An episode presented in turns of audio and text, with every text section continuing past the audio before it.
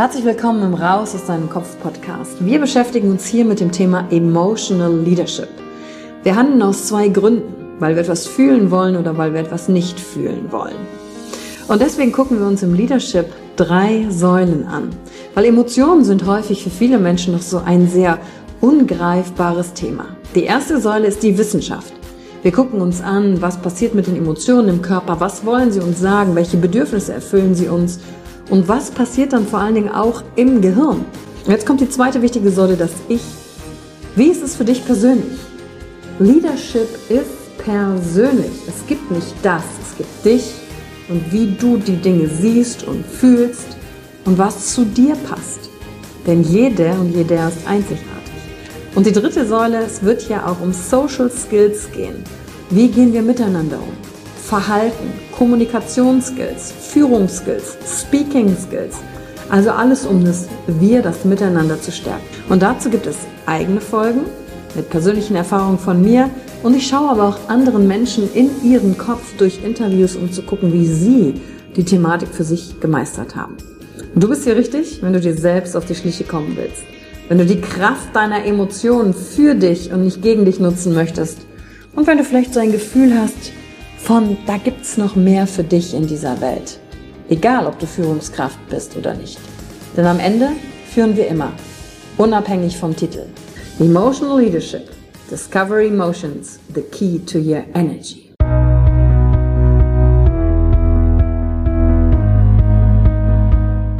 Hallo und herzlich willkommen bei einer neuen Folge von deinem Podcast Raus aus deinem Kopf. Hier holst du dir dein Wissen und deine Inspirationen rund um das Thema emotionale Intelligenz und Kompetenz. Danke fürs Einschalten. Viel Spaß mit der heutigen Folge.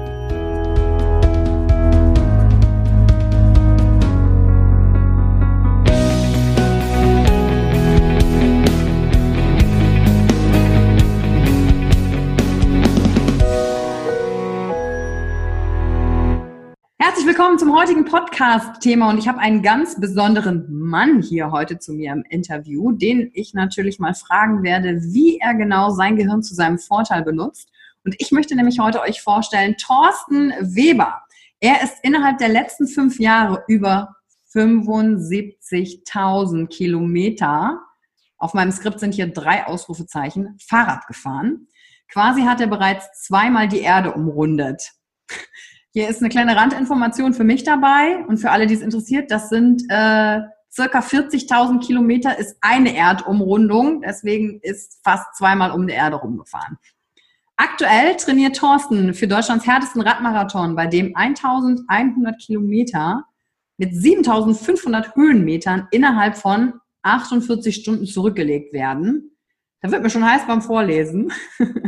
Und angefangen hat der Familienvater von zwei Kindern mit dem Radsport bereits im Alter von 14 Jahren. Nach einigen Erfolgen in der Jugendklasse wechselte er ab der Juniorenklasse in das Radbundesliga-Team. Irgendwann entschied Thorsten sich jedoch zu einer Pause, die darin endete, dass er 25 Kilo zugenommen hat. Es musste etwas passieren und darüber sprechen wir auch gleich. Und so fasste ihn nach 15 Jahren andauernder Sportpause wieder das Radfieber. Er fing an, sich neue Ziele zu setzen und zu trainieren. Seine Disziplin brachte ihn bereits bei seinem ersten 24-Stunden-Rennen eine Platzierung im Mittelfeld ein und in den Folgejahren gewinnt er das 24-Stunden-Rennen gleich dreimal hintereinander. Neben seinem Vollzeitjob als Elektriker damals investiert er heute pro Woche rund 20.000 Stunden in sein Hobby, 20.000, Entschuldigung, 20 Stunden in sein Hobby und genießt auch Langstreckenklassiker wie 4000 Kilometer Radrennen durch Kanada und die USA bis nach Mexiko. Ja, und äh, Thorsten hat mir nämlich noch verraten, dass er ja nicht nur auf dem Fahrrad anzufinden ist, sondern auch noch Geld verdient bei Procter Gamble und ist da Startup-Leader und sorgt dafür, dass alle Maschinen gut funktionieren, wenn neue Produkte reinkommen oder verändert werden. Und äh, da habe ich mich natürlich gefragt, Thorsten, als allererstes finde ich es mega, dass du hier im Podcast bist und uns mal mit auf deine Reise mitnimmst. Also herzlich willkommen an dieser Stelle. Dankeschön. Wie du es schaffst, vor allen Dingen auch deinen Vollzeitjob mit deinem Hobby, was ja einen großen Teil deines Lebens ausmacht, überhaupt zu verbinden. Weil ganz viele Leute, die zuhören, sind ja auch immer nur am Hasseln, am Arbeiten, die ganze Zeit im Büro und haben diese Ausrede für sich gefunden und gesagt, ich kann die Dinge nicht tun. Aber da kommen wir hinterher drauf. Thorsten, ja Wahnsinn. Gib uns mal einen kurzen Einblick. Ähm, Fahrradfahren hast du angefangen mit 14, habe ich eben gesagt. Ja, mit 14 circa, 13, 14 ungefähr, ja. Und wie bist du dazu gekommen? Also durch deine Eltern oder durch dich selber? Oder wo kam der Drive auf einmal daher? Mm, mein Vater ist schon immer viel Fahrrad gefahren, also viel Rennrad, zwar mhm. keine Wettkämpfe, aber Rennrad. Ähm, und irgendwie, ja, ich habe viel Sport damals ausprobiert, angefangen über Tischtennis. Äh, ja gut, Fußball war nie so mein Ding. mit Ball, Ball zusammen, also ich komme eher mit den Rädern klar, aber ähm, und irgendwie kam das Radfahren, das hat mir von Anfang an Spaß gemacht. Ähm, vor allen Dingen, was mich von Anfang an so begeistert am Radfahren hat, ist, dass eigentlich die, sag ich mal, der Ziel, äh, Zielstrebigkeit und, und das, das zahlt sich da aus, weil das ist ein sehr trainingsintensiver Sport, allerdings äh, kann man auch mit Training da viel erreichen. Das heißt, man kann viel investieren und bekommt auch den sogenannten Payout relativ zügig. Das heißt, erzähl mal, deine, deine, deine Jugend sah wie aus? Ich glaube, du hast du bis, von 14 bis 18 da richtig intensiv Zeit reingesteckt, ne? Ja, mein Ziel damals war, Radprofi zu werden. Das war schon mein Ziel. Ähm, war aber, glaube ich, auch das Ziel von fast jedem, der da, sage ich mal, das relativ intensiv damals gemacht hat. Mhm. Äh, gut, ich hatte eigentlich seit dem 14. Lebensjahr dann mehr oder weniger jedes Wochenende Wettkämpfe wo mich auch äh, meine Eltern sehr unterstützt haben, weil das hieß immer eigentlich auch jedes Wochenende viel Reiserei, viel Autofahrt. Ähm, ja, und da nach und nach hat sich das eben dann so aufgebaut, dass das ein großes Teil von meinem, großen Teil von meinem Leben wurde und mein Ziel war schon Radprofi. Was mich da mal interessiert, ist von 14 bis 18, das ist ja auch gerade Alter, das Alter Teenager, wo die meisten an sich ja eher in so eine Null-Bock-Phase verfallen und gar nichts machen. Wo kam bei dir denn der Drive her, das zu machen? Weil du dieses Ziel hattest, Radprofi zu werden, bist du dran geblieben? Oder wodurch ist es ausgelöst worden? Ja, die, ich glaube, die Null-Bock-Phase, vielleicht hatte ich die eher vorher. Ich glaube, wenn ich jetzt meine Eltern fragen würde, die würden das unterstreichen. Aber ähm, das war irgendwie das Erste, was mich auch äh, innerlich motiviert hat. Ähm, ja, es war gepaart von, wie gesagt, das Ziel zu haben, wirklich Radprofi zu werden und wirklich ein Ziel zu haben, wo man drauf hinfiebert. Dann das Radfahren selber, dass das eben einfach enorm Spaß macht. Mir hat das von Anfang an wirklich die Stunden vergehen da wie im Flug sozusagen. Ähm, und wie gesagt, man man merkt eben was von dem, was man investiert. Das heißt, wenn man ehrgeizig ist, wenn man ein bisschen mehr wie die anderen macht, dann fährt man auch in der Regel ein bisschen schneller wie die anderen. Hast du ein konkretes Beispiel, was dir in den Sinn kommt, wo du gemerkt hast, wow, ich habe nur das und das investiert, aber das ist tatsächlich viel mehr dabei rumgekommen? Hast du ein Beispiel, wo das irgendwie ganz präsent für dich war? Ja, wo ich das in, in den Jahren habe ich jetzt kein Beispiel, wo ich das gemerkt habe, ist, na, ich habe, da wirst du wahrscheinlich gleich noch drauf kommen, ich habe lange Jahre Pause gemacht, mhm. ähm, habe dann wieder angefangen, ursprünglich mit dem Laufen. Ich bin mhm. ein Jahr lang gelaufen und äh, ich sage jetzt mal, habe da eigentlich wie ein Blöder trainiert äh, und ähm, bin nicht von der Stelle gekommen. Jetzt drücken wir es mal ganz extrem aus. Marathon gelaufen, ich glaube, den hatte ich in einer Stunde 50, aber die Leute, die auch um die Zeit liefen, ähm, das waren eigentlich schon Leute, wo ich mir gedacht habe, da müsste ich nochmal schneller laufen. Und ähm, beim Radsport habe ich das eben doch eher, dass ich ja, dasselbe trainiere wie die anderen, aber schon das Gefühl habe, ich fahre vielleicht doch ein bisschen schneller. Also du kommst vom Fleck. also irgendwie liegt mir das Radfahren wohl eher wie Laufen zum Beispiel oder Fußball. Hm. Und ähm, dann würde ich nämlich gerne auf das eingehen, was du gerade gesagt hast. Du hast eine Pause gemacht. Warum hast du das, was dir so viel im Leben dann plötzlich gegeben hat, das Fahrradfahren also von heute auf morgen aufgegeben? Was war so der Auslöser? Was ist da passiert? Ähm, also seit dem, sagen wir mal, 13. Lebensjahr gab, war das bei mir sehr digital, dass es eigentlich nur noch Radfahren im Leben gab. Mhm. Jetzt im Nachhinein betrachtet ist das vielleicht auch nicht so perfekt gewesen, so digital zu sehen. Ähm, aber ja, ich habe dadurch natürlich auch viel in Anführungsstrichen verpasst. Äh, zumindest wenn man es verpassen nennen darf. In dem Moment, äh, sage ich mal, egal was es jetzt war, ob es Disco war, ob es Alkohol war, ob es äh, lange Urlaube mit Freunden irgendwo war. Das war all das, was, was es bei mir einfach nicht gab, weil eigentlich nur Training auf dem Programm stand und Ausbildung und Schule. Ähm, so, und als ich, ich wurde krank, ich habe eine Krankheit gehabt, bei der ich ein paar Monate lang pausieren musste. Und mhm. das war dann die Zeit, wo ich das erste Mal auch solche Sachen nachgeholt habe und auf einmal festgestellt habe, dass es noch andere Sachen im Leben gibt, ähm, die vielleicht auch gemacht werden können, ohne alles perfekt zu planen oder um alles unter einen Hut zu kriegen. Und das war was, was mich so ein bisschen wie so eine Art, ja, das war schon ein schönes Freiheitsgefühl in dem Moment für mich, nicht so unter einem gewissen Druck zu stehen, perfekt zu planen. Ähm, und das fing, es war der Punkt, wo ich das erste Mal anfing zu zweifeln, ob das denn so das Richtige ist, ähm, was ich mir da so als Ziel für mein Leben überlebt, überlegt habe. Und dann mhm. kam noch der Punkt, dass ich eigentlich vor dem ja, vor dem Moment stand, mir zu überlegen, Radfahren oder Arbeiten, weil beides eigentlich schon fast nicht mehr ging mit dem damaligen Trainingspensum. Wie viele Stunden hast du da trainiert gehabt?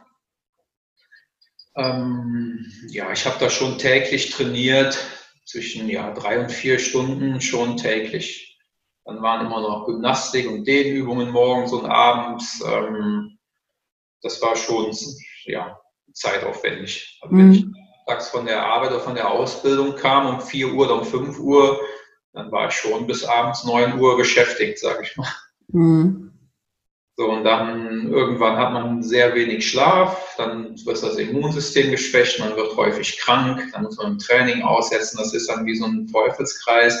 Das heißt, es stand für mich eigentlich schon eine Überlegung da, zu, entweder versuche ich das jetzt ähm, oder ich gehe weiter arbeiten. Mhm kam dann eben das, was ich eben erzählt habe, mit der, ich sage einfach mal, der sogenannten verpassten Sachen, die kamen dann auch vielleicht so als Stupser dazu, mich für den anderen Weg zu entscheiden. Mhm. Und jetzt im Nachgang, ich meine, du hast ja dein Leben verändert, war das, wie betrachtest du die Entscheidung von damals? Ja, ich denke, ich bin eigentlich keiner, der so schwer über die Vergangenheit also nachdenkt, aber ähm, es ist, es ist entschieden und äh, ich denke, das war schon so okay. Ich habe zwar manchmal, man hat zwischendurch schon mal, wenn man gerade wenn man Tour de France oder was auch immer im Fernsehen guckt und man sieht dann da Leute fahren, die man sogar kennt und mit denen man früher zusammengefahren ist. Mhm. Natürlich überlegt man sich dann schon mal, wo hätte es vielleicht enden können, wenn man das weitergemacht hätte. Aber ob man dann glücklicher ist, ich weiß, ich bin jetzt glücklich, also scheine ich alles richtig gemacht zu haben. Auf jeden Fall, weil die, Frage ist ja genau, wie ist dein Lebensweg? Wie hast du den gefunden? Und der ist eben so, ne? Und nicht im Vergleich mit denen, was die anderen machen, sondern wenn alles für dich passt, sind das genau die richtigen Entscheidungen. Dann äh, viele Leute, mit denen ich spreche, die sagen auch immer, ja, alles, was ich verändern kann, ist ja jetzt gerade der Augenblick. Was, was kann ich noch ändern, äh, was ich jetzt mal irgendwann entschieden habe? Ich kann mich jetzt auch nicht mehr darüber aufregen, dass ich es mal gemacht habe, weil ich kann es einfach nicht mehr ändern. Aber was mache ich jetzt damit? Und was hat es mir gezeigt? Und dann hast du dich, hast du gar nicht das Fahrradfahren vermisst in der Zeit? Nee, komischerweise gar nicht. Ja, interessant. Ja, gut, für mich spielt in der Zeit beruflich äh, alles eine große Rolle. Also ich habe äh, beruflich gerade, sag ich mal, mich, mich äh, das, das, Abitur nachgeholt, dann den Techniker auf Abendschule nachgeholt. Mhm. Irgendwann dann angefangen zu bauen, Haus zu bauen. Dann wurde äh, meine Frau irgendwann schwanger. Das heißt, ich sag mal, ich habe so das Alltägliche alles, äh, äh sage ich mal, ab dann spielte eine große Rolle in meinem Leben, sodass mhm. ja, auch nicht so viele Überlegungen, nicht mehr so viel Zeit für Überlegungen war. Äh, das, also es, es hat, ich habe es nicht vermisst. Das ja, du hast so äh, alles, was man so klassischerweise in unseren Breitengraden irgendwie im Leben dann hat, ne? Stopp, raus, Hund. Der Hund ist ja gerade hier noch vorbeigelaufen. Ein wunderschöner Dalmatiner im Übrigen. Kinder, also Klassiker an sich, wenn du so willst. Ne? Ja, genau. Ich habe so das 0815 Standard äh, die äh, Richtung angefangen, genau. 0815 will ich gar nicht in Richtung Wertung sagen, sondern ist ja irgendwann der Punkt gekommen, wo du gesagt hast, jetzt habe ich das irgendwie alles, aber es muss sich was ändern. Was ist denn da passiert?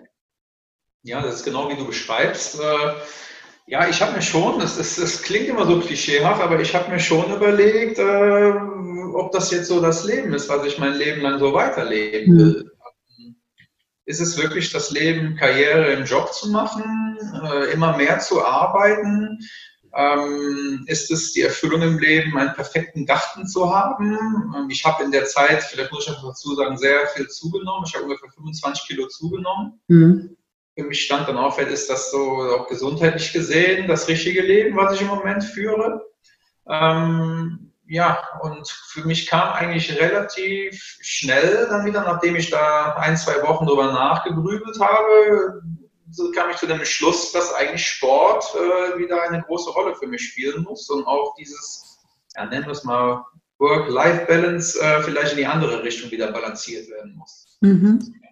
Und warst du in dieser Phase mehr das nur mit dir ausgemacht oder hast du auch mit deiner Frau dich ausgetauscht, weil ihr seid ja ein Paar, ihr habt ja auch was zusammen aufgebaut und Familie und je nachdem, was für Entscheidungen du triffst, hat das ja auch einen Einfluss auf sie. Also wie habt ihr das gehandelt?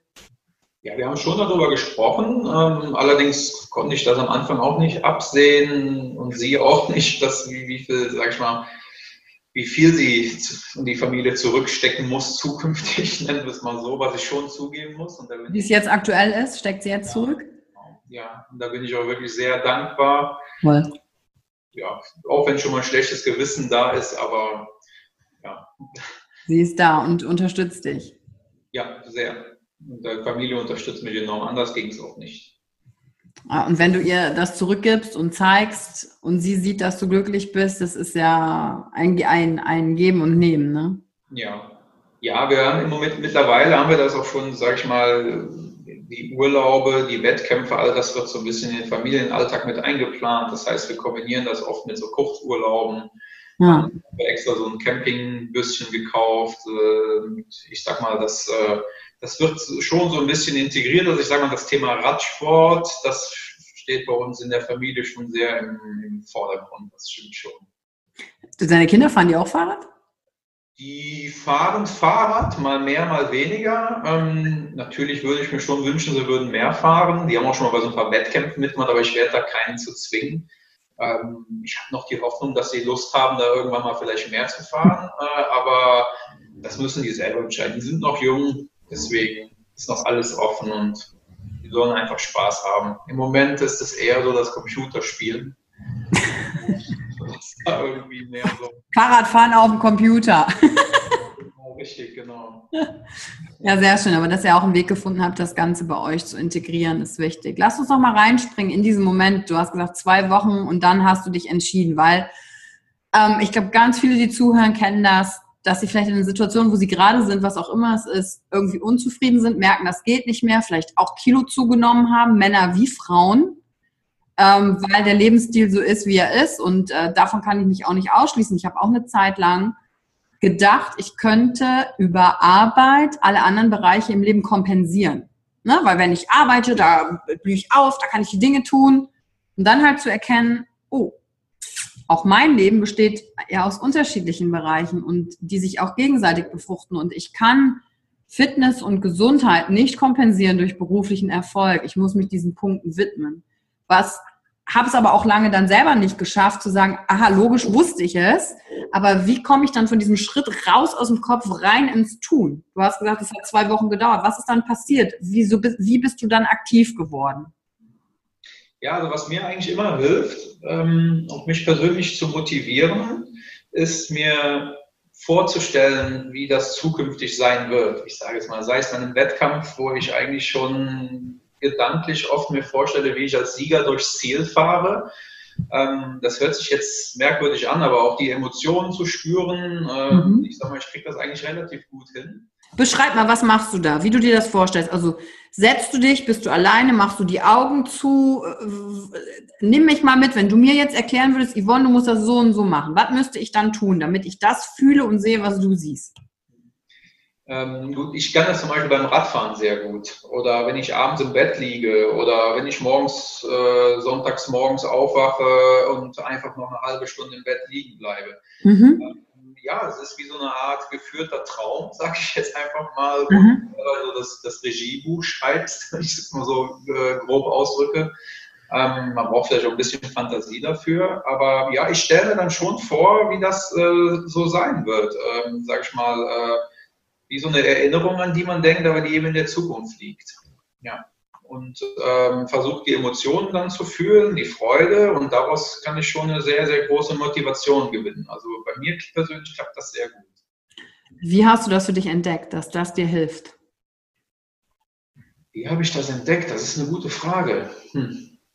Das kann, kann ich gar nicht richtig beantworten. Ich denke, dass das, äh, man redet ja immer von Träumen. Ich habe Träume, ich glaube, dass das jeder in sich hat und dass das jeder macht. Äh, ich glaube aber, dass diese Träume dann eher so diese bewusst, dieses bewusste äh, Heransehen ist vielleicht. Mhm. ich zum Beispiel kann mich an Träume nicht erinnern morgens, deswegen vielleicht habe ich das auch alles geträumt, ich weiß es nicht.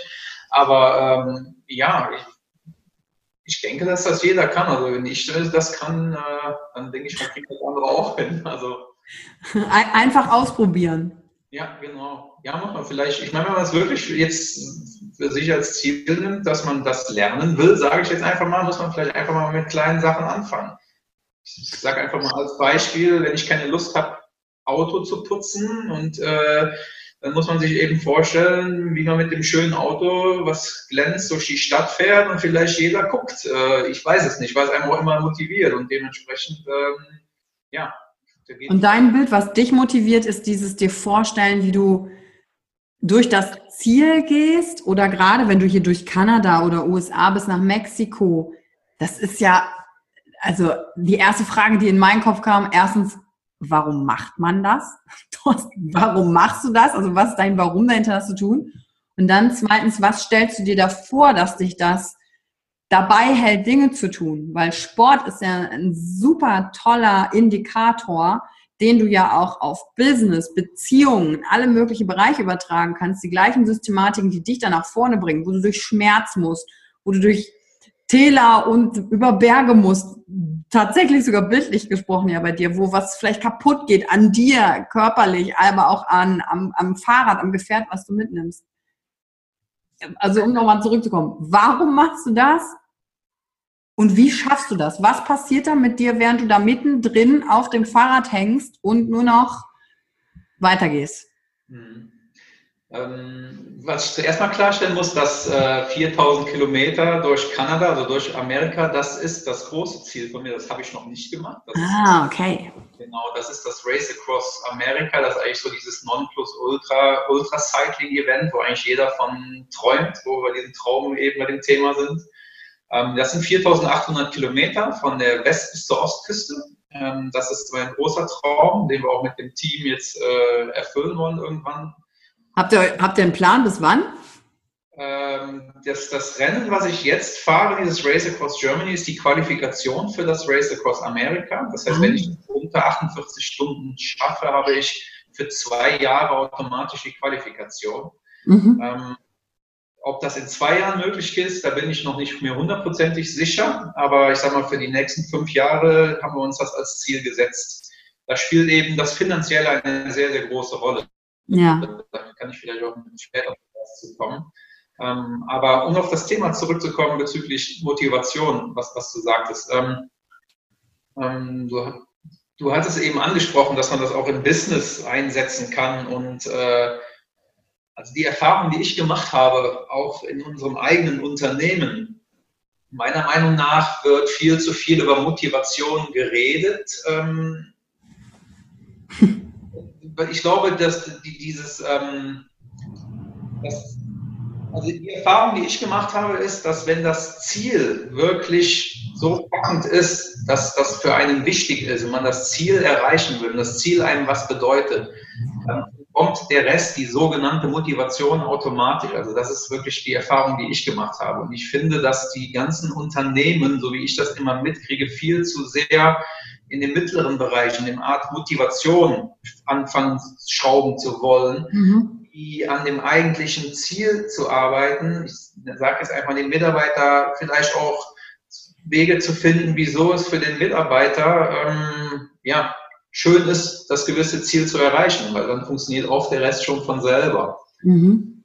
Das Beispiel, wie ich eben gesagt habe, mit dem schönen glänzenden Auto durch die Stadt fahren, ja, dann ist es vielleicht äh, der Weg, das Auto zu putzen, dann doch äh, eher erreichbar, wie ich zu überlegen, jemanden zu erklären, was Schönes am Autoputzen ist. Gibt es mit Sicherheit auch ein paar schöne Sachen dran, aber ähm, ja, das Haupt äh, ist ja eigentlich das Ziel zu erreichen.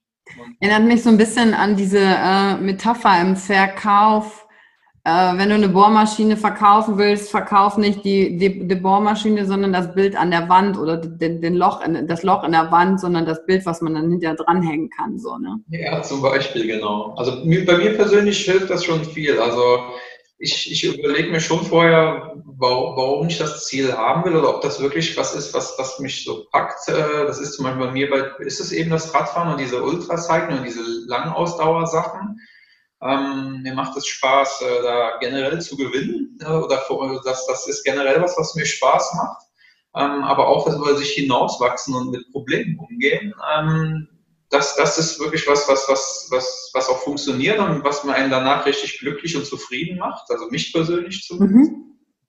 Was mir auch immer hilft, ist ähm, zu überlegen, es gibt Sachen, die ich selber ändern kann, um das zu erreichen oder tun kann. Es gibt aber auch immer wieder Sachen, die ich nicht selber im Griff habe, die aber vielleicht andere eher im Griff haben. Mhm. Ich teile das schon vorher auch mal so ein bisschen, wo ich vielleicht Hilfe von kriegen könnte. Da würde ich nämlich fragen, weil du hast gesagt, wenn, wenn du hast das Ziel, gerne bei diesem Rennen mitzumachen, aber du hast ja ein Team von Leuten, alleine schaffst du das ja nicht. Ja, richtig, genau. Das ist unmöglich, alleine zu schaffen. Also vielleicht gibt es Leute, aber für mich ist es unmöglich. Und auf der einen Seite ist das ja dein Ziel und andere unterstützen dich bei deinem Ziel. Was ist dann deren Motivation? Oder ist dieses Unterstützen, ist das so euer Ziel? Wie hast du das, wie hast du das hingekriegt, auch die Leute zu finden und dann ja. mit denen das durchzuziehen? Weil ich glaube, die müssen, ich habe gehört, irgendwie auch zwölf Stunden neben dir herfahren mit dem Rad und dann werden die durchgewechselt und haben so ganz krasse Schichten und sowas, ne? Ja, ja das stimmt. Ja, und, das das war, du sprichst das schon an, das war einer von den Hauptüberlegungen. Ähm, für mich stand eigentlich relativ schnell fest, dass das nur mit einem vernünftigen Team geht, äh, auch mit einem Team, was nicht einfach mal wild zusammengewürfelt ist, sondern auch schon gewisse Skills und Charakterstärken beinhaltet. Ähm, gut, was ich gemacht habe, ist, ich habe mir vorher schon grob überlegt, wer könnte das sein, so meine Wunschkandidaten. Also Leute aus deinem Umfeld, die, mit denen du vielleicht das Hobby Fahrradfahren auch teilst? Ja, richtig. Die mhm. haben alle was mit Fahrradfahren zu tun, das stimmt. Mhm. Ähm, und ähm, habe dann jeden Einzelnen angesprochen und habe ihm davon erzählt ähm, und habe ihm äh, erzählt, was ich der Meinung bin, was er dafür leisten muss. Und ähm, ja, und mein, ich sag mal, die, die Vorstellung, die ich habe, was, was, was, sag ich mal, an was gegeben werden muss von deren Seite her, das habe ich klar kommuniziert. Was müssen, was müssen, die Leute mitbringen bei dir, um ein Teil deines Teams zu sein? Ja, als allererstes, ähm, ähm, mir ist wichtig, dass man sich äh, hundertprozentig äh, auf einen verlassen kann. Das mhm. heißt, ähm, wenn ab, Sachen abgesprochen sind, müssen Absprachen eingehalten werden. Das ist sehr wichtig, äh, weil es gibt so viele Sachen zu tun, dass man schon Aufgaben verteilen muss und sich dann auch wirklich darauf verlassen kann, dass das derjenige das Beste daraus macht, was er in, in seiner Macht eben machen kann. Und äh, was mir auch wichtig ist, und das haben wir auch in der ersten Teamsitzung besprochen, egal was dann daraus wird, dem redet auch keiner rein. Das heißt, selbst wenn dann da etwas nicht perfekt ist, ähm, dann, dann ist das eben so. Das ist seine Aufgabe gewesen, der kümmert sich darum und da muss man eben mit den nicht perfekten Verlusten, äh, sage ich mal, rechnen. Das ist eben dann so. Mhm. Das ist mich, das, das ist ein Punkt. Äh, dann ist Spaß, ist ganz wichtig. Es, ist, es geht hier nicht um Leben und Tod. Das heißt, ähm, es muss wirklich Spaß sein. Ähm, aber das Team ist perfekt, was ich da jetzt habe. Das ist wirklich eine, eine, eine Mischung aus äh, Männer, Frauen, alt, jung. Entschuldigung, Helmut mit alt, aber nee. mein, Vater, mein Vater, der ist äh, zum Beispiel mit dabei. Ähm, ja, wir haben jüngere Leute. Also ist, Wie viele habt ihr im Team? Wir sind insgesamt äh, sieben Leute. Also mit mir zusammen sind es acht, also sieben, die mich betreuen. Ähm, Wahnsinn.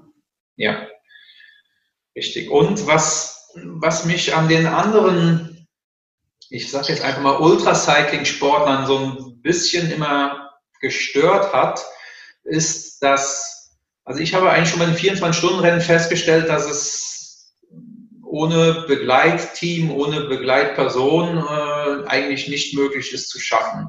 Zumindest keine vorderen Platzierungen. So, und bei Weil, du sagst, Was gibt dir diese Person oder was gibt dir dieses Team?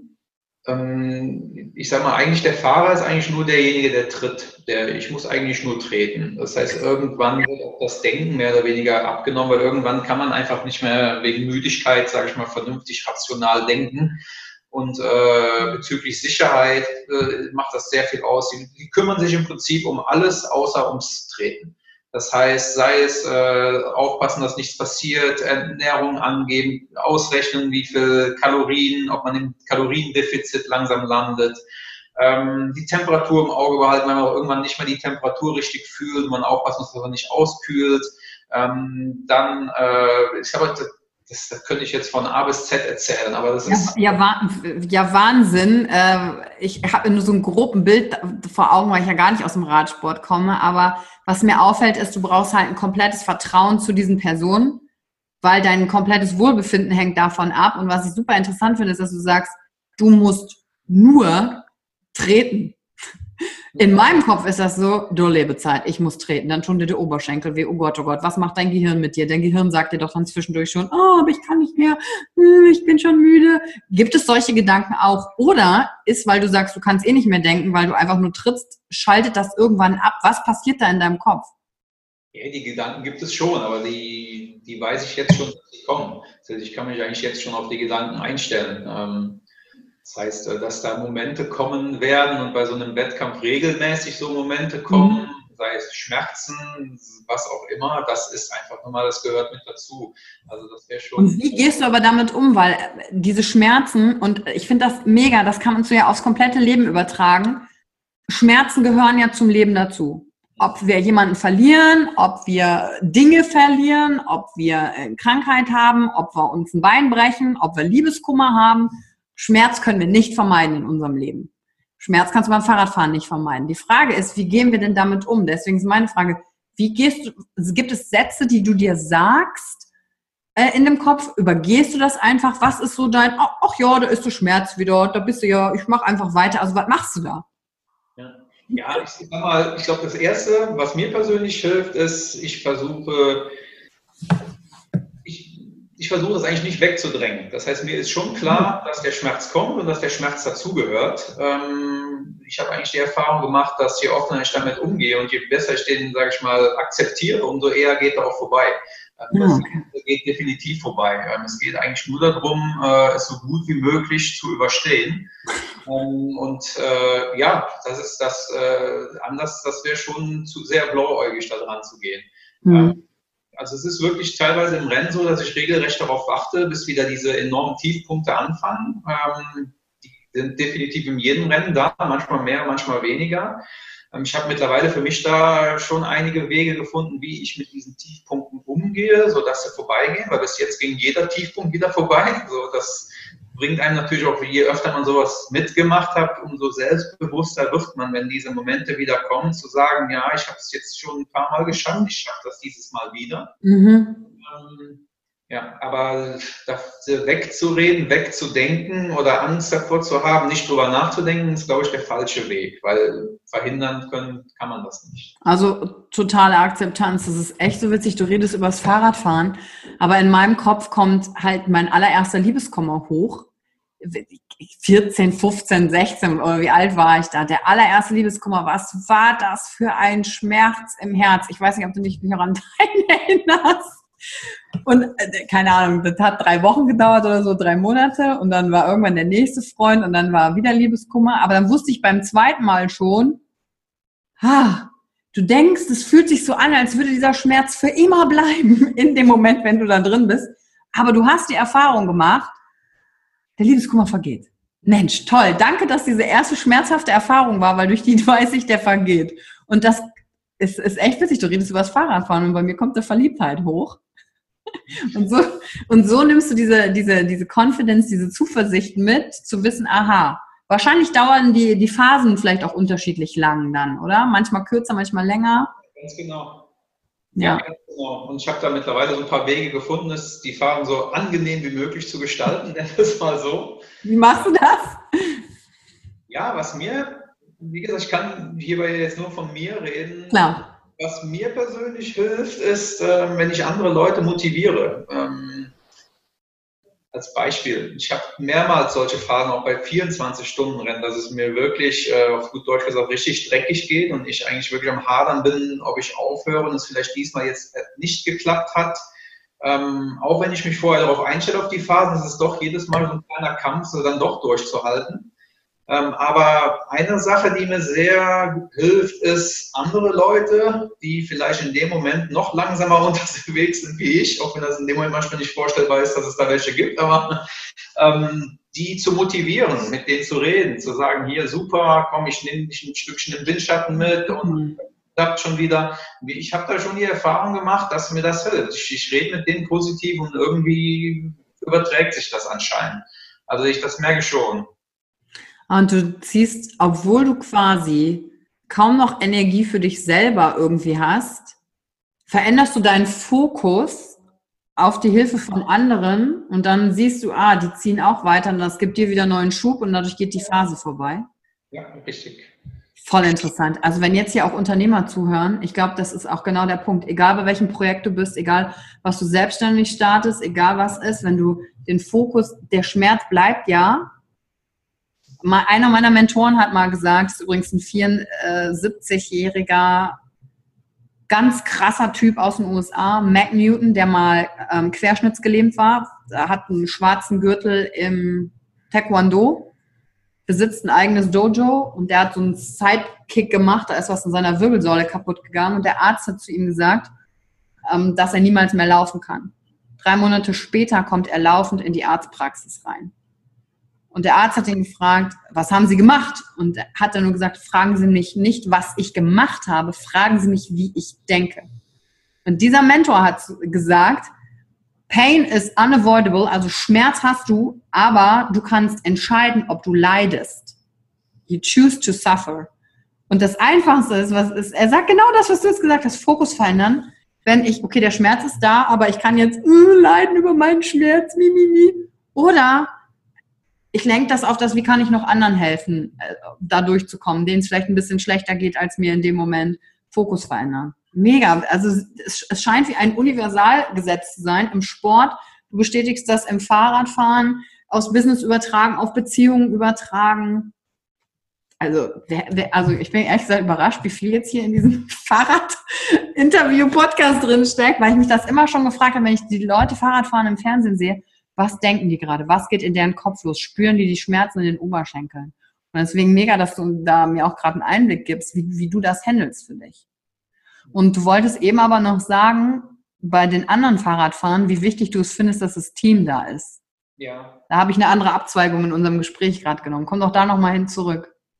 Ja, ähm, also was mir bei den anderen Ultracycling-Sportlern, nennen wir es einfach mal so, aufgefallen ist, die mhm verkaufen oder präsentieren sich in der Regel immer als der Fahrer und der Fahrer steht im Mittelpunkt. Mhm. Das habe ich eigentlich nie verstanden. Ich habe auch nie verstanden, wieso bei solchen Events Fahrer nachher auf, der, auf dem Siegertreppchen stehen und das Team, was eigentlich noch mehr dazu beigetragen hat wie der Fahrer, sitzt im Publikum und applaudiert oder sitzt wie jeder andere im Publikum. Also ich habe das nie verstanden, wieso bei mir wird das ganze Team mit hochkommen, weil ohne das Team ist das definitiv nicht möglich. Ähm, und das ist vielleicht auch was, was uns ein wenig von den anderen unterscheidet. Also mir ist wirklich wichtig, dass wir als Team angesehen werden.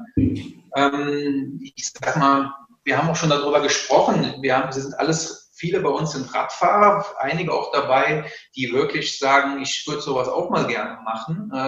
Und das könnte dann auch wie so ein, sage ich mal, eine Gruppe sein, die dann auch gegenseitig auch mal die Rollen wechselt, nennen es mal so.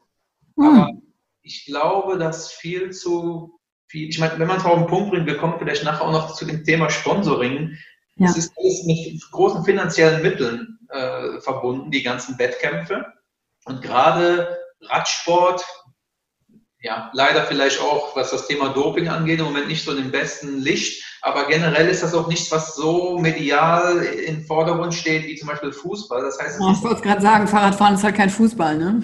Richtig. Deswegen ist es auch sehr schwierig, da, sage ich mal, Firmen von zu überzeugen. Und ich persönlich glaube einfach, dass man mit diesem reinen sportlichen äh, Aspekt und dann auch noch als Einzelperson und als Radsport nicht viele Firmen überzeugt bekommt, da zu investieren, aber vielleicht mehr auch äh, im Thema das, das Gruppendynamik, also die Gruppe, das, das Voranbringen, ähm, dass das vielleicht eher im Vordergrund steht, auch wie der eigentliche Radsport selber. So traurig es leider ist, aber ich glaube, dass das. Toll, was du sagst, ich stimme zu 100 Prozent zu. Wenn ich jetzt Unternehmer wäre und würde mir das anhören, würde ich sagen, wow, ich würde das sponsern und unterstützen, denn was kann ich von deinem Team, wie du es führst, wie die Teammitglieder ihre Stärken ausspielen, Vertrauen miteinander, wie ist das gebaut, wie tragen alle eine Vision, das ist das, was ich als Unternehmen daraus mitnehmen kann.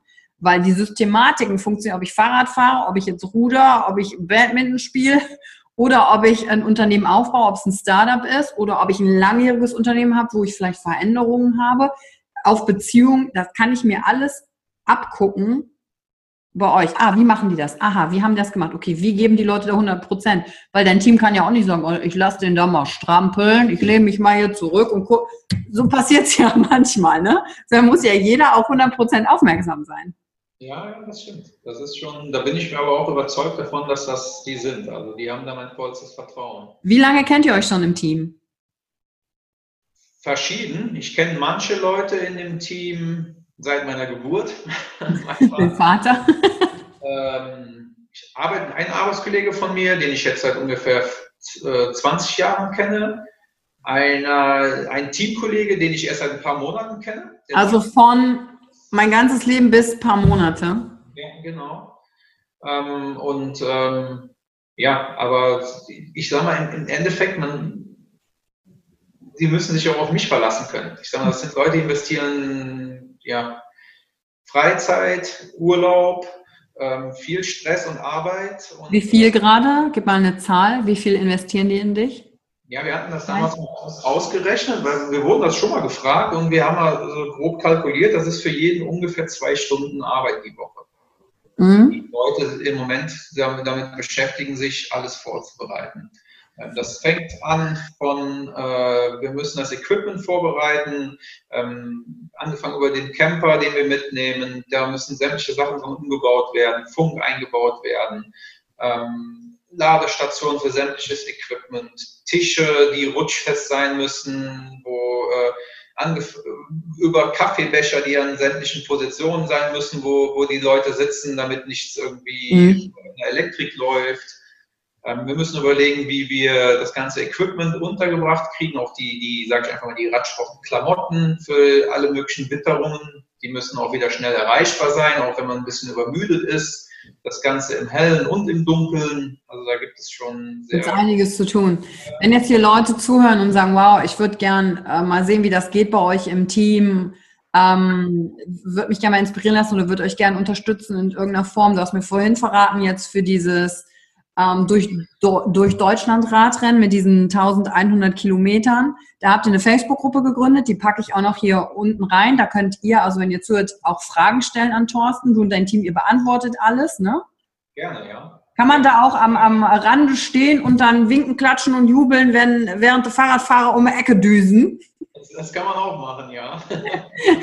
Sehr gut. Und das ist natürlich, oder wenn ihr was habt und sagt, ihr könnt euch einbringen, ähm, dann können sie wahrscheinlich auch mit dir Kontakt aufnehmen. Ich werde auch noch deine Homepage sowieso unten drunter stellen. Einfach sagen, hey Thorsten, ob ihr euch jetzt fürs Fahrradfahren interessiert, Team. Oder wenn ihr zuhört und eine Firma seid, ein Unternehmer seid, natürlich auch zu sagen, wie funktioniert das. Und ähm, es ist auch ein Spendenkonto eingerichtet. Alle Daten setzen wir unten rein, weil Thorsten hat schon gesagt, Fahrradfahren ist halt kein Fußball. Wenn ihr sagt, das finde ich toll, da kann man so viel in Teamsachen rauslernen, ist natürlich auch die geldliche Unterstützung jederzeit herzlich willkommen. Und dazu packen wir dann alle Infos einfach ganz unten, wenn ihr dann runter scrollt hier ähm, im Podcast oder ob ihr das über YouTube guckt, dann könnt ihr das unten sehen. Und Thorsten und sein Team nämlich unterstützen. Dass wir das schon mal gesagt haben, damit es nicht untergeht. Gut, ne? Gerne. Dankeschön, sehr gerne. Sehr gerne. Ähm, ich habe noch eine andere Frage. Und zwar haben wir eben einen kleinen Punkt übersprungen von, ich habe zwei Wochen überlegt, sind wir direkt nämlich in die Zukunft gesprungen, was jetzt oder was jetzt gerade aktuell ist. Äh, viele Leute sind ja in diesem Prozess, das zu überlegen, was kann ich verändern in meinem Leben, tragen vielleicht auch Gedanken schon länger als nur zwei Wochen mit sich rum, bevor sie in die Aktivität kommen. Was waren deine Schritte, die du unternommen hast, die bei dir funktioniert haben, um von, ach, ich grübel mal und will abnehmen und sportlicher sein und muss sich was ändern, zum, ich habe es jetzt tatsächlich getan. Also was hat dir da geholfen? Was waren so Schritte. Dass du jetzt wieder da bist, wo du bist? Ja. Ähm, ja, erst fing es eigentlich an mit denen, wie ich eben schon gesagt habe, mit denen ich sage jetzt einfach mal Tagträumen über die Situation vorstellen, wie man sich vielleicht wohlfühlt, die einfach mal herbeigesehnte Situation. Bei mir war das eben die Situation, dass ich äh, auch wieder schlanker bin. Ähm, du hast dir vorgestellt, wie der schlankere Thorsten aussieht? Ja, ist wirklich so. Habe ich mir okay. vorgestellt damals. Ähm, dass ich mich einfach auch wieder wohler in meiner Haut fühle, dass ich ähm, ja auch wieder mehr an der frischen Luft bin. Ich habe das äh, mir fiel noch einmal wieder die Vorstellung ein, wie schön das war, im, im Sonnenaufgang durch die Eifel zu fahren äh, mit, dem Rad, das äh, was wirklich was ich nur jedem empfehlen kann. Ähm, das sind alles so Sachen, die dann irgendwann äh, Stück für Stück in den Gedanken waren und äh, dann stand für mich eigentlich fest, dass das was ist, wo ich drauf hinarbeiten will. Ja. Also du hast es wieder vorgestellt und dann bist du morgens aufgewacht und hast gesagt, heute eine Stunde Fahrrad oder wie ging es los? Ähm, ich habe erstmal für mich überlegt, was denn, was denn wirklich Sachen sind, die ich persönlich da machen kann, um da hinzukommen. Und dabei spielte Sport äh, als allererstes eine große Rolle. So, das mhm. heißt, ich, ich bin wirklich am nächsten Tag hingegangen, habe mir Laufschuhe gekauft und habe angefangen zu laufen. Ich wette, es gibt so viele Leute, die das jetzt hören und sagen, ja, die tollen neuen Klamotten habe ich mir auch gekauft, aber die liegen noch im Schrank. Ich habe die nicht benutzt. Ja, dann war, ich denke mal, dann war der Wunsch wahrscheinlich, der, der Tagtraum nicht gut genug. der Tagtraum muss besser werden, alles klar.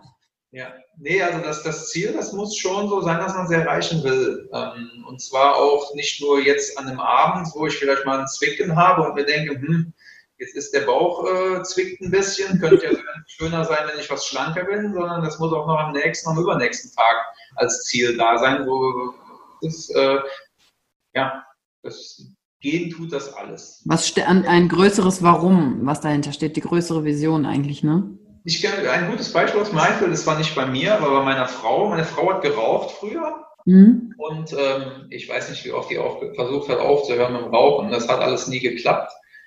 Ähm, und irgendwie, sie sagte, sie könnte das nicht, das geht nicht, sie kann nicht aufhören, alles Mögliche probiert. Und an dem Tag, wo sie erfahren hat, dass sie schwanger war, ab da hat sie keine Zigarette mehr geraucht. Hm. Also das, ist, das, heißt, vorher war das Ziel, warum man aufhört zu rauchen, nicht groß genug. Äh, ähm, und jetzt nachher, sage ich mal, durch die Schwangerschaft, äh, da war das Ziel auf einmal da und dann war das Rauchen aufhören noch absolut kein Problem. Also sie hat von heute auf morgen aufgehört. Mhm. Ja, ja, das Warum war plötzlich groß genug, ne? Ja, genau. Und das merke ich schon, dass, und wenn das Warum nicht groß genug ist, dann ja, braucht man es eigentlich auch gar nicht zu probieren, weil das demotiviert dann schon selber. Wenn man innerlich schon weiß, ja, ich habe es mir vorgenommen, aber ich mache es eigentlich doch nicht richtig, man kann sich das zwar so ein bisschen schön drehen, aber ich glaube schon, dass das innerlich ein bisschen an der Motivation nagt, nach und nach. Ja, und vor allem, wie hast du das dann, ähm, das Fahrradfahren wieder so richtig zurück in dein Leben geholt? Weil ich meine, du hast einen Hauptjob wenn ich hier das äh, vorlese, was du gerade alles tust, klingt es für mich irgendwie so, ey, das ist ja jemand, der macht das nur. Und dann habe ich erfahren, oh, du bist ja noch Startup-Leader bei Procter Gamble. Wie verbindest du das? Also hast du irgendwelche Mechanismen oder kommst du auch manchmal nach der Arbeit nach Hause und denkst, oh nee, heute nicht. Und du tust es dann trotzdem? Also hast du auch so eine Momente? Ja, diese Momente habe ich auch. Ich muss zwar zugeben, ich habe die selten. Ähm, aber vielleicht als allererstes, bei mir läuft alles sehr geplant ab. Das heißt, ich habe schon sehr äh, einen geplanten ab Familienablauf oder Tagesablauf. Mhm. Das heißt, vorher zum Beispiel schon abgesprochen, an welchen Tagen ich trainiere und an welchen Tagen ich nicht trainiere, wo ich dann zum Beispiel äh, die Kinder ich zum Tanzen, zum Sport bringe. Äh, wenn meine Frau, sag ich mal, die macht einmal die Woche Yoga, das ist dann so ein Abend, sag ich mal, wo ich eben sehen muss, um 6 Uhr zu Hause bin. Ähm, sag ich mal, das ist schon alles ziemlich, ziemlich geplant. Ich trainiere regelmäßig vor der Arbeit morgens. Ähm, habe auch das Glück, dass ich mit meinem Arbeitgeber eigentlich einen Arbeitgeber habe, der auch sehr flexibel, was die Arbeitszeit da ist. Also ich kann mir schon meine Arbeit sehr gut selber einteilen. Ähm, von daher habe auch nicht den körperlich anstrengendsten Job, was auch ein großer Unterschied noch ist. Also wenn man jetzt, ich sag mal, zehn Stunden am Bau gearbeitet hat, dann fällt das mit Sicherheit schwerer, nachmittags nochmal Sport zu machen, wie, äh, wie ich, der hauptsächlich, hauptsächlich in Meetings oder im Büro sitzt. Mhm.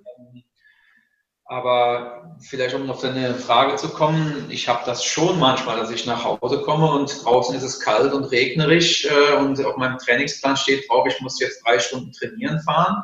Dann ist das nicht nur Spaß. Ähm, aber, aber du tust es trotzdem. Ja, ich weiß zum Beispiel, dass eben viele andere in dem Moment eben nicht fahren und wenn ich dann fahre, habe ich einen Vorsprung und das bringt mich meinem Ziel näher zu gewinnen. Mein Mentor sagt auch, also der sagt immer, uh, Preparation is halt King. Ne? Jetzt gerade in dem Moment irgendwo anders auf der Welt trainiert jemand und auf den wirst du treffen und der ist besser als du. Ja, ich weiß noch früher, ich kann mich noch früher erinnern, also in meiner Jugendzeit, da habe ich mich eigentlich immer gefreut, wenn der Winter ganz schlecht war. Ah. Das war so die Zeit, wo ich in Anführungsstrichen mit viel Willen sehr leicht äh, Vorsprung gegenüber der Konkurrenz rausfahren konnte, sagen wir mal so. Weil du gedacht hast, geil, Wetter ist schlecht, die bleiben alle zu Hause, die luschen, ich gebe die durch oder so, ne? ich habe das zum Beispiel auch beim Rennen jetzt, wenn es regnet. Ähm, mhm. Ich bin da schon ehrlich, ich, ich, ich, ich, ich hasse Regen, ich finde schönes Wetter viel, viel besser. Ähm, aber ich weiß eben, dass es auch viele gibt, die bei schlechtem Wetter sehr demotiviert sind. Und mich persönlich motiviert das dann, weil ich weiß, dass ich relativ einfach äh, Vorteile gegenüber den Konkurrenz kriegen kann, einfach wenn ich mir das jetzt nicht so sehr zu Herzen nehme. Also die besten Rennresultate mache ich eigentlich immer bei schlechten Bedingungen.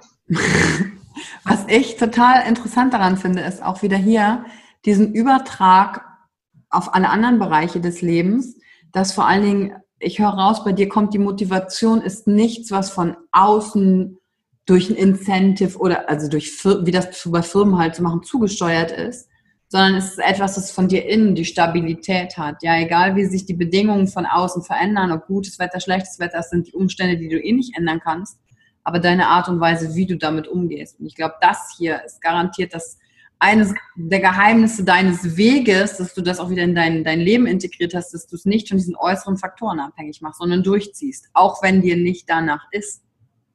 Ja, mir persönlich hilft das so, wenn ich das so mache, ja. Du so, ja klar, ist ja für mich ganz normal. Ich ähm, stelle das hier so raus, weil viele sich nämlich fragen, ah genau, wie machen die das? Und das sind genau die Sachen, die ich da bei dir gesehen habe. Und wenn ich das für mich weiß, ah okay, heute habe ich keinen Bock, ich tue es trotzdem. Also ich habe immer so ein Mantra, ich habe auch auf ganz viele Dinge dann nicht so tolle Lust. Auch wenn ich ein Mensch bin, der sehr, sehr spaßgetrieben Dinge gerne unternimmt von der Grundmotivation. Aber ich weiß, das Ziel ist größer und da muss ich jetzt durch und dann kommt auch wieder eine Phase, da ist, da ist gut. Ich tue es trotzdem. Ja, das stimmt. Ich meine, einen Nachteil hat das, ähm, wird jetzt vielleicht auch meine Frau sagen, vielleicht auch mein Chef, mein Arbeitgeber. Wenn ich von Sachen jetzt nicht so richtig überzeugt bin, dann, dann bin ich da auch nicht mit Allah, mit Allah dabei. Also. Das, das glaube ich, das geht uns ja oft, glaube ich, so. Wenn wir einmal gefunden haben, was uns wirklich antreibt, dann wissen wir nämlich genau, wenn Dinge dazwischen kommen, die uns nämlich nicht antreiben, wie sich das anfühlt. Ne? Ja. Dann würde ich nämlich noch eine Frage gerne ähm, stellen. Was war für dich denn, hast du so einen krassen Rückschlag auch erlebt? Hm, jetzt während der Wett, während dem Radsport jetzt. Irgendwas, was dir da mal so in die Quere gekommen ist, ob das Radsport ist oder was anderes, wo, wo du dich wieder berappelt hast und wo dir da deine Art zu denken geholfen hat, ob es weil es klingt so durchgeplant und strukturiert, du machst dir ein paar Gedanken, okay, und dann machst du das. Ja. Aber dein Leben ist ja auch wie ein Herzschlag, rauf und runter, genau wie die Berg- und Talfahrt auf dem Fahrrad. Deswegen gibt es irgendwelche Rückschläge? Ähm, nee, Gott sei Dank habe ich bis jetzt keine großen Rückschläge gehabt, ähm, außer, sage ich einfach mal, Kleinigkeiten. Okay. Ich meine, das, es läuft nicht immer alles nach Plan. Ich sage, das ist ein, ein, Beispiel kann ich nennen, man kann das jetzt nicht Rückschlag nennen, das sind, ich nenne es einfach mal Luxusprobleme vielleicht eher, aber ich hatte, als ich meiner Frau erzählt habe, dass ich das Race Across Germany gerne machen würde, ähm, und wir mal grob kalkuliert haben, was das finanziell bedeutet. Mhm. Ja, und wir dieses Jahr auch noch Kommunion haben von meinem Sohn, was ein großes Highlight von meiner Frau ist. ähm, kamen wir sehr schnell dazu, dass das doch finanziell einiges äh, ist, was wir da stemmen müssen. Ich Sag mal, wie viel kostet das? Mit, womit, mit womit muss man rechnen, wenn man so an so einer Tour da teilnimmt? Also alles in allem kostet mich das ungefähr zwischen 7.000 und 8.000 Euro. Mhm. Von letztes Jahr angefangen bis zu dem äh, Rennen selber. Mhm. Was dann blöderweise noch passiert ist, ich habe mir dann relativ grob ausgerechnet, wie ich das Geld zusammenbekomme. Ähm, das war dann auch mit meiner Frau abgesprochen und abgesegnet. Und mir ist dann leider ist uns der Motor letztes Jahr im Herbst von unserem Campingwagen kaputt gegangen, was dann nochmal eine Reparatur von 5000 Euro war. Kosten, mit denen ihr nicht geplant habt, ne? Genau, was dann bedeutet, 4000 Euro waren es ungefähr, was dann bedeutete, dass nochmal 4000 Euro dazu kam und meine Frau mich dann fragte, wie ich das denn jetzt machen wollte. ja, das war was ich dann gemacht habe, ist, ich habe mir überlegt, okay, ich kriege selber das Geld nicht zusammen, habe mhm. auch keine Wege gefunden, wie ich das zusammengespart kriege. Kredit aufnehmen stand für mich nicht fest dafür. Mhm. Ähm, und äh, ich bin dann auf Sponsorensuche gegangen, habe mhm. dann festgestellt, dass es dadurch, dass ich schon ein paar Erfolge hatte, dass es schon möglich ist für mich, Sponsoren zu finden, die mir ihre Produkte zur Verfügung stellen, mhm. aber es extrem schwierig ist, Sponsoren finden, die finanzielle Mittel zur Verfügung stellen, die ich aber in dem Falle eben auch brauchte. Und was ich dann gemacht habe, ist, ich habe ähm, über so ein Crowdfunding-Projekt gelesen und ähm, habe mit der fairplate.org habe mit der ähm, ja, mit, mit Frau, die das ins Leben gerufen hat, äh, telefoniert und äh, habe mich dazu entschlossen, das jetzt auszuprobieren ähm, und wir haben darüber insgesamt fast 3000 Euro zusammengekriegt mit dem Crowdfunding-Projekt. Und damit war ja das Race Across Germany erstmal wieder gesichert. Ja, toll. Also heißt, da war, da war ein Rückschlag da, weil Dinge passieren im Leben, wie das Motor kaputt gehen, Waschmaschinen kaputt gehen, andere Sachen kaputt gehen und dann eine Lösung gefunden. Super, gratuliere. Schön, dass das zum Erfolg geführt hat, dein Kickstarter-Projekt. Ja, das Aber das ist gerade abgeschlossen, da kann man nichts mehr zu beisteuern, sondern wenn jemand sagt, Mensch, ich will Thorsten da noch unterstützen und diese Teamsachen auch mal erleben, dann ähm, kann er nicht zu diesem Projekt noch was hinzusteuern, sondern da machen wir das separat mit dem Spendenkonto. Ja, natürlich. Ich mhm. meine, was der Vorteil bei diesem Projekt war, dass man als Spender sozusagen auch äh, Gegenleistungen äh, bekommen hat. Das heißt, ich habe dann verschiedene Sponsoren, äh, äh, Produktspenden da angeboten, ähm, verschiedene Leistungen angeboten von meiner Seite aus. Das heißt, ich, da, ich bin da für jede Spende immer noch offen und bin, wir sind auch bereit vom Team, von unserem Team aus da, wenn wir da Leuten helfen können, womit auch immer. Wir sind also bereit, das soll also nicht nur von einer Richtung aus sein. Ja, zum Beispiel, wenn ein Unternehmer sagt, hier, äh, erzähl mal äh, bei uns auf der nächsten Firmenfeier, wie funktioniert das bei euch mit dem Teamgefüge?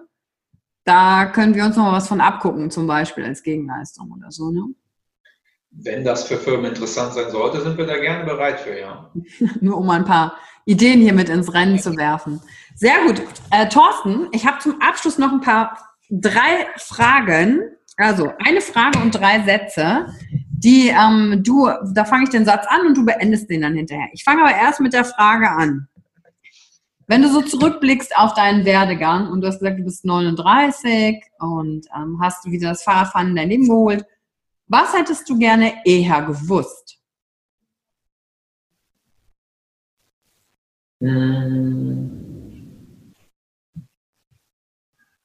Wie wichtig die Rolle im Leben spielt, zufrieden und glücklich zu sein. Mhm. Fahrradfahren macht dich glücklich? Ja, ich habe vorher weniger darüber nachgedacht, zu überlegen, was mir persönlich glücklich macht, sondern ich habe mehr so überlegt, oder das ging irgendwie automatisch man rutscht so in diesen ja, Mainstream-Kreis rein. Du denkst irgendwann einfach nicht mehr darüber nach, ob das jetzt das ist, was dir Spaß macht. Ich meine, man hat nur ein Leben. Und in der Regel sollte das Leben dann so schön wie möglich sein. Und wenn das etwas ist, was einem keinen Spaß macht, sollte man vielleicht wirklich überlegen, so schwer es auch in dem Moment ist und so viel, sage ich mal, unbequem die Gedanken auch sind, zu überlegen, ob man es nicht ändern kann wenn man zu dem Entschluss kommt, man kann es nicht ändern, man ist nicht bereit, so viel zu investieren, um es zu ändern, das ist ja okay, aber ja. Ich glaube, es, oft kann man es ändern, wenn man will. Was bedeutet das Fahrradfahren für dich? Also für mich, ich, ich habe da wirklich so, man kann es schon fast sagen, Glücksgefühl. Mir macht das wirklich enorm Spaß. Also ja, man ist zufrieden, man, man, man, man, man, man freut sich, man ist nachher froh, das geleistet zu haben, man ist an der Natur, ähm, man lernt nette Leute kennen. Ähm, das, ist, ähm, das sind alles äh, Leute, die, sag ich mal, auch das Leben genießen, die denen Gesundheit wichtig ist. Ähm, das, äh, ich sag mal, man gerät dann schon in so einen Kreis rein von, ich nenne es einfach positiven Leuten. Auch von Gleichgesinnten, ne? Ja, ja. Schön. Gut, und jetzt kommen hier die drei Sätze. Beende die folgenden Sätze. Das Mutigste, das ich je getan habe. Das Mutigste, was ich je getan habe. Hm. Ja, öffentlich zu weinen. Ja. Darf ich danach fragen, wo und wann? nee, ähm, ja, das, da war es eine Phase, wo es mir nicht so gut ging. Wo, ja. Okay. Ich weiß, dass jetzt viele gerne wissen wollen, was genau es war. Aber Thorsten und ich kennen uns noch nicht so gut. Deswegen höre ich jetzt auf, hier zu bohren. so, Gott sei Dank. Nächste Frage. Peinlich ist mir. Peinlich ist mir. Ähm, eigentlich ist mir persönlich nichts peinlich. Ich habe eher das sogenannte Fremdschämen. Wenn ich manchmal sehe, wie Leute sich persönlich wo sich in Peinlichkeit bringen. Ähm, also ich, mir ist eigentlich nichts peinlich. Ich bewundere an anderen. Ähm, ja, bewundere ich, ähm, aber regelmäßig verschiedene Leute. Also ich habe nicht so, dass äh, es ist, das könnte in verschiedenen Belangen sein. Das Thema Planung und Konsequenz und Zuverlässigkeit, zum Beispiel mein Vater, ähm, äh, dann gibt es Leute, ähm, die wie, wie Lockerheit mit dem Leben umgehen, wie, äh, sage ich manchmal, auch, auch manchmal mit unvorhergesehenen Sachen umgehen. Also ich habe da nicht eine feste Person. Also für jeden, ich nenne es immer für jeden Bereich, habe ich da schon andere, äh, einzelne Leute, ja. Super. Danke, Thorsten. Das waren die drei Sätze und das war's heute im Podcast-Interview. Gibt es noch etwas, was du unbedingt sagen möchtest, was dir noch auf der Seele brennt? Oder habe ich dich alles gefragt und du bist zufrieden? Nee, also ich, hab, ich fand das Interview wirklich sehr, hat wirklich Spaß gemacht. Sehr nettes Interview. Ähm, mir brennt eigentlich nichts auf der Seele, außer den Leuten vielleicht ein bisschen äh, zu motivieren, vielleicht einfach mal mit dem Radfahren zu starten. Baut euch einfach ein Rad und fangt an. Ihr werdet sehen, das äh, macht enorm Spaß. Sehr schön. Das ist ein sehr, sehr gutes Schlusswort. Und an dieser äh, Stelle verabschiede ich mich bei euch. Danke euch fürs Zuhören für heute und freue mich, wenn ihr das nächste Mal beim Podcast wieder reinschaut. Tschüss. Danke, Thorsten. Danke für die Zeit, die du dir heute genommen hast, um dieser Folge zuzuhören. Damit hast du wieder etwas für dich getan, das dir niemand nehmen kann. Und wenn dir etwas aus dem Podcast gefallen hat, bewerte ihn gerne und teile ihn mit anderen Menschen die dadurch auch wachsen können. Wenn du Fragen hast oder dir eine Folge zu einem bestimmten Thema wünschst, schreib mir auf Instagram oder Facebook. Ich freue mich von dir zu hören. Deine Yvonne. Danke, dass du dir heute die Zeit genommen hast, reinzuhören. Die Folge hat dir gefallen? Dann lass mir doch eine Bewertung da. Schreib mir auf Instagram auch, wenn du einen Wunsch für eine eigene Folge hast. Und teile die Folge mit jemandem, der dir wichtig ist, wo du denkst, ha, der oder sie könnte davon profitieren. Und wenn du mehr zum Thema Emotional Leadership wissen möchtest, folge einfach den Links in den Show Notes. Ein Einstieg in unsere Welt der Emotionen könnte für dich auch die Emotion Entdeckertour sein. Ich freue mich auf dich und ganz besonders, dass du hier bist.